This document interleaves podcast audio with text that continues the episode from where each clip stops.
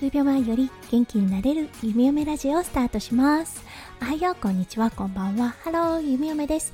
このラジオはオーストラリア在住19年の弓嫁が日々のハッピーや発見を声に乗せてお届けふわっとトークラジオです。今日は12月8日木曜日ですね。皆さんどんな木曜日の午後お過ごしでしょうか？はい今朝のね朝ツイートでも言ったんですが弓嫁今日12月8日をもってはい結婚10周年を迎えることができました。うーんあっという間だったっていうのが正直な印象でしょうか。この10年ねいろんなことはあったんですよ。だけどなんとなくね全体的に見てあれあっという間だったなっていう気がします。うんたくさんのね別れがあってそしてね新しい出会いがあったこの10年。もうね本当に凝縮していたけどあっという間だった10年となりました。そう今日ね何のお話ししようかなって思った時にオーストラリアのね結婚式についてちょっとねお話ししたいかなと思ったので今日はそれをテーマにお話しさせていただきたいと思います。それでは今日も元気に弓嫁ラジオをスタートします。はいオーストラリアにおいての結婚式大まかに分けて3箇所でできます。1箇所は教会。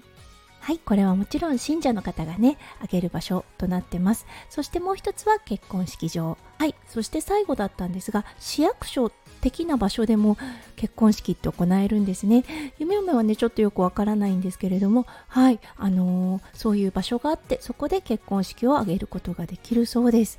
その大まかに分けた3つの中でね、弓嫁が選んだのは結婚式場でした。はい、弓嫁が住んでいるセントラルコーストにも数箇所あって、はい、そこでね、挙げさせていただきましたそしてね大きな違いっていうのは日本の式場だとおそらく3時間ぐらいが結婚式そして披露宴と言われるものになるのでしょうか。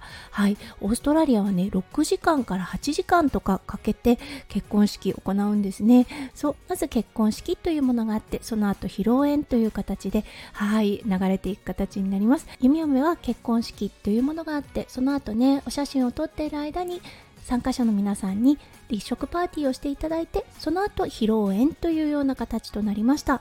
もうねこの披露宴もねすごくざっくりしたものです。はい新郎新婦だったんですがいろんなところに行っていろんな場所で挨拶ができます。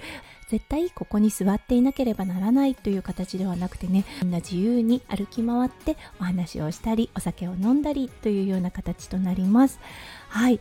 結婚式だったんですが弓嫁たちはキリスト教徒ではないのでセレブラント祝祭者と呼ばれる方をお呼びしてオーストラリアの法律に基づいた結婚式というものを行わさせていただきました。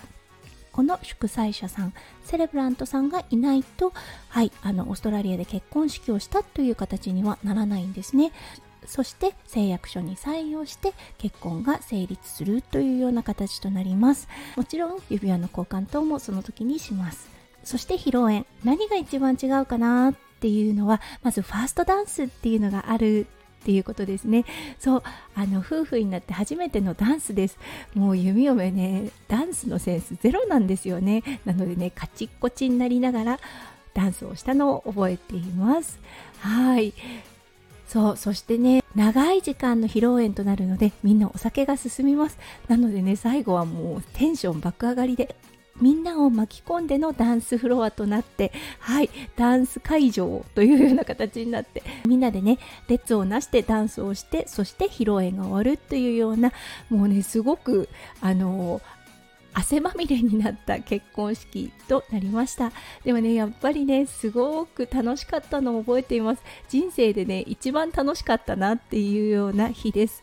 何がね一番楽しかったかっていうと私たち含めみんなのね笑顔が溢れてるっていうことですよね。弓嫁のね両親ももちろん心から喜んでくれていたしそしてね夫翔ちゃんのお父さんお母さんもニコニコ終始ね笑顔でいてくれました。当時いてくれたペッパーもね参列してくれたんですよね。すごくね思い出深い結婚式となってます。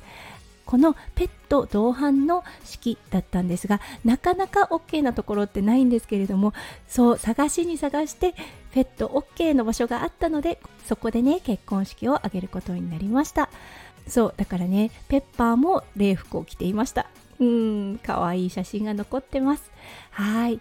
そう長い10年長くて短い10年その中にはね本当にちょっとね胸が苦しくなるような別れがあってそしてね新しい出会いっていうのもありました。この先の10年ねまたたくさんの経験があってたくさんの出会いがあるんだと思います。その中にはねもしかしたら少し悲しい別れもあるのかもしれません。うん。だけどねそれが人生なのかなって思います。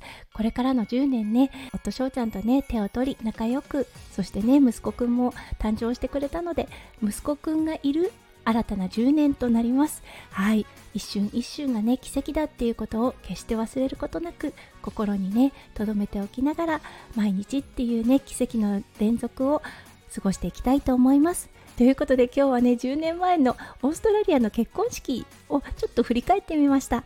日本とのね結婚式との違いが結構多いのであのびっくりされた方もいらっしゃるかもしれませんね。はい。今日も最後まで聞いてくださって本当にありがとうございました。